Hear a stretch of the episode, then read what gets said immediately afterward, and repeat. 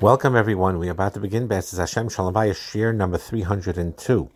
We're going to continue the discussion about reframing, which is a skill to shift your perception uh, to enhance your life and your marriage. Now, if you went through anything unpleasant, which happens in life all the time, that's what life is. You're going to come across situations and um, just life brings that out where things will be somewhat painful or unpleasant, and you have a choice how you're going to handle that aspect. You can view the matter as terrible and experience tremendous distress from it, or you can think of it with a positive reframe. So, for example, if you're making a sacrifice to do an uh, act of chesed, then you can feel good about the fact that you're helping somebody. Or you can use your time to mentally focus on thoughts that you find enjoyable or pleasant. That'll help you reframe your experience in a more positive manner.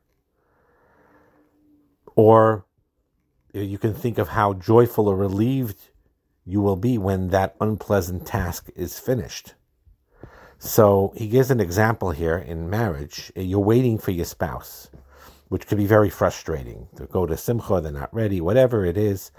So part of it is how are you going to handle that situation? How are you going to reframe and shift and put a perspective to it? So you could decide this is the way my spouse generally is, and it happens all the time. I could yell and scream and just go into a fit or realize I can learn that this extra time I could use how to use that waiting time in a wise way. And when you do that, you're right away reframing it. Okay, there's an extra 10 minutes. I'm ready. I'm in my suit. I'm ready to go. Or I'm in my dress. I'm ready to go. The other one's delaying. I'm waiting. I'm going to use that 10 minutes wisely. I'm going to learn. I'm going to do something productive.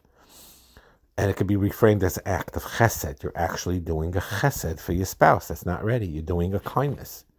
So in the past, you may be very upset with your spouse that made you wait. Now you're waiting patiently and you're not upset about it anymore because you're using your time wisely. Number one, you're using it as an act of chesed. Number two, and realize that by doing this, you're actually bringing the Shekhinah in your home. By you not yelling and screaming and pushing and getting the situation tense in the home, and you're not steaming inside either because you already shifted it from the negative inconvenience to the opportunity to use a time wisely. You know, who knows? You know, you make a Seder, may have it with a sense of humor in a positive way. You could finish a nice couple of Masechtas Mishnayos every time you have to wait for your husband or wife for whatever you have to wait for them for. And uh, over time, you could finish Masechtas, like the people who will wait five minutes and, and finish Masechtas by hopping in five minutes here, five minutes there. Number one. Number two, you're actually doing a chesed for that person. You have it where you get it together and you organize. That one takes more time. You're doing them a chesed by not pressuring them and by, you know, by being kind and compassionate to them. And you're bringing the Shekhinah into the home. That's what you're actually mamish doing. When you're frustrated, you want to go and it's not happening yet, and mm, you reframe this way, HaKadosh Baruch Hu is there. He's coming in and there's bracha in your life because of this. So all of this doesn't take away the fact that ultimately you, it's an inconvenience for you, or it did bother you, or maybe it does still bother you to a certain degree. You would rather your spouse be on time. But your waiting was not lyric, it was not in vain it became somehow it became an elevated experience. You know, that doesn't mean, like I said, down the road you could basically say, um, you know, let's work it out, or maybe next time could you get ready 15 minutes later because this time we really have to be on time. Whatever, you can have those discussions in a calm way later, bef- you know, after or maybe before, fine. But B'Shas Maisa, while this is going on and it's not going the way you want it, this gives you the opportunity to make it into an actual positive experience and even an elevated experience. people could use this also, by the way, when you have to go to a doctor or an eye doctor or the dentist, or whatever it is, and it's frustrating because you had an appointment and they're running late and it's very upsetting. You know, you have a lot to do and here you are sitting in this office.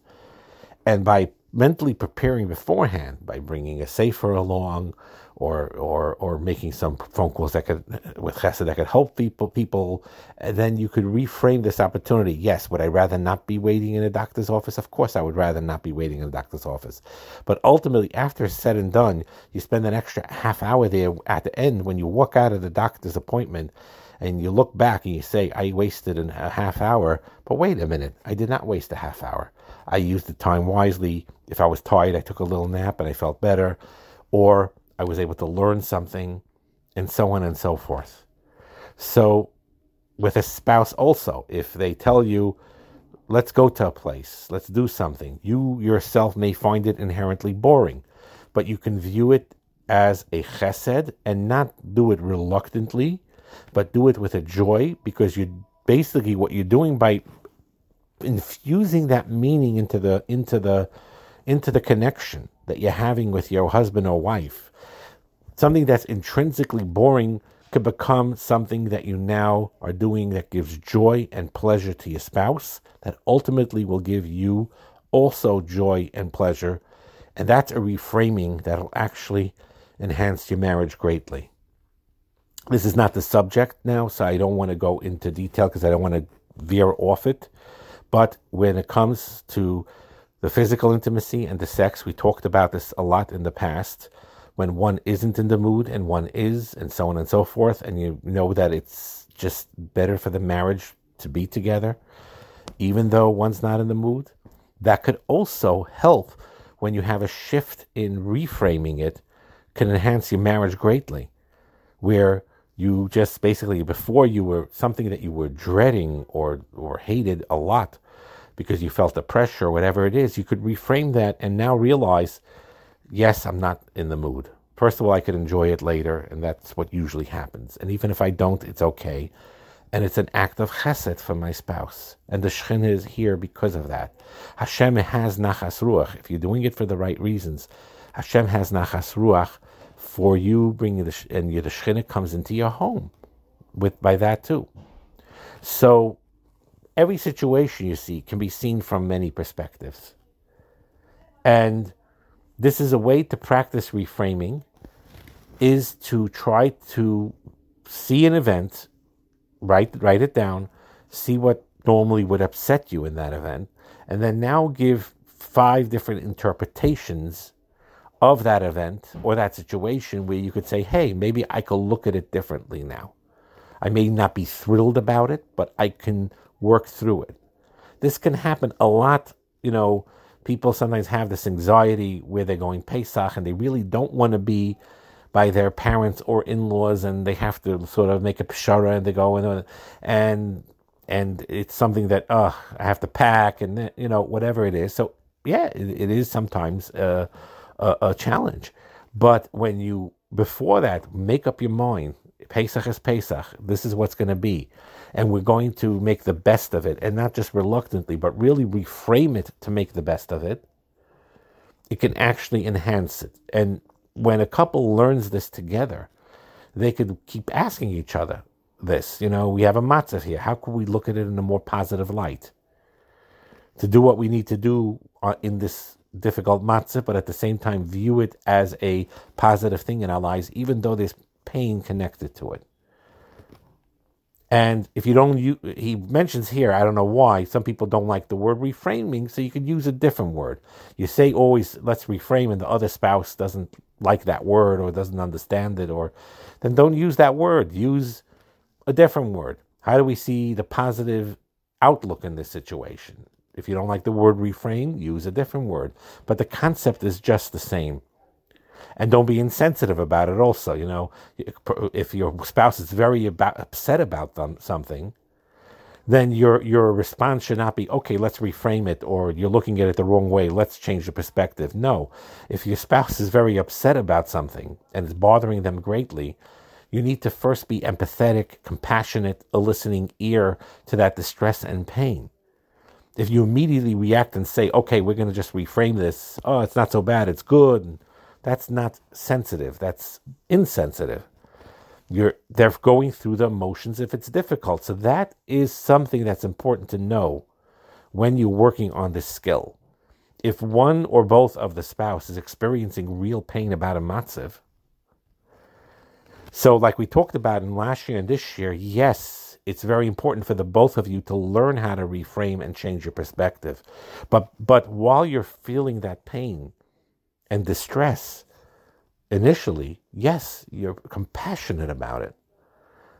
And you are kind. And you say, okay, yes, you're right. It is hard. It is not easy. And you listen and you're compassionate. But once you have that compassion and listening ear, then it's much easier after that when you felt you were listened to. Okay, now let's see if we could see this from a better perspective. Let's see if we could see the the you know the the the layer of of silver lining, like they say in the matziv. So again, when the person's mamish in pain, they're not interested in seeing silver linings. So that matziv, you're going to need to be compassionate and empathy, and calm down by listening and sharing with what they're feeling in a fully. But after that, when things calm down and they feel they were listened to, then for the both of them, yes, let, let's indeed look at that silver lining. Let's see how we could make things better. Let's see how we could make the situation less painful or have a perspective that will help us suffer less from this. So that's a very important thing to know, you know. And if the, if it's such a difficult thing, a situation where one spouse says, "I'm not ready to do this," so then you give the space, you validate the feelings that they're not ready yet, and they'll be open later to do that. So I will, to end off this year, mention an anecdote that he said as follows. He says, Learning about reframing transformed my life and my marriage. When I was growing up, I used to get upset very easily. When things weren't as I liked, I would get angry. I gave my parents many a rough time because of my being upset and irritated over so many trivial issues. But to me, at the time, nothing was trivial. Everything that was not to my liking was a major issue. I would hide this from my friends, but at home, I was miserable and I made my family miserable. And when I first got married, I followed that fam- familiar pattern. Little things upset me more than the average person. But I noticed these things that upset me didn't upset, upset my spouse. And my spouse wasn't even upset that I was upset. So I once asked my spouse, look, why is it that things that bother me so much don't bother you? And when I saw how calm my spouse was, you know, there was one day where the pipe burst, the whole apartment got flooded, and I was a nervous wreck, and my spouse was calm. They took care of whatever they had to take care of, but he or she was calm. So the uh, spouse that was calm answered back kindly and said, I'm glad you asked me. And this, this is what I learned this skill of reframing. And when I was younger, many things used to bother me terribly. And I heard a class about this concept of reframing, which we're discussing now. And I realized that all of these trivial things that bothered me only bothered me because of the way I looked at them. And I made a resolution. I'll become a master at reframing. And I wasn't always matzliach. I wasn't always successful, but I kept learning from every positive reframe that I did and from every person that was positive, that was able to shift a perspective in, in a positive way. And because I needed to work so hard on it, I became an expert. And now it's becoming more natural. And then this spouse says, I learned from my husband or wife. He was my teacher in this, and I learned how to do that too. So, again, for all of you that we're talking about right now, start off with the trivial things. And even trivial things that seem major to you, but they're really, really trivial. We're going to talk maybe at a different point where when you chalila, you have a real serious matziv. Shouldn't happen to anyone, and everyone should be protected to them. How do you put a positive reframe on a real serious illness, Khalila, right? An illness of a child, an illness of a spouse, uh, uh, uh, um, or other things that are really serious. That is really heavy.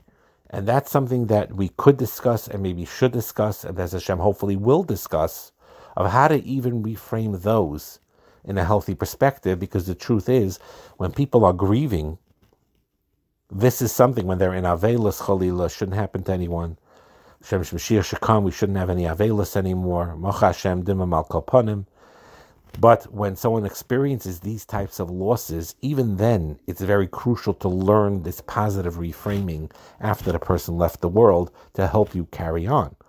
But that's not what we're talking about right now. We're talking about 90 or 95% of the matzavim in life that are be'etzim really truly trivial that we just get aggravated about the waiting uh, by the doctor's uh, uh, um, um, office, as an example, when they're running very late, or waiting a long line by a by a grocery store, or that something broke over there, or that you're waiting for your spouse because and, and and you left the wedding 15 minutes later. On those type of things, it's a lot more doable, and it is something that could a skill that's not as hard as people think in trying to master. We'll talk more about this as Hashem in the next year. Hatzlacha and bracha.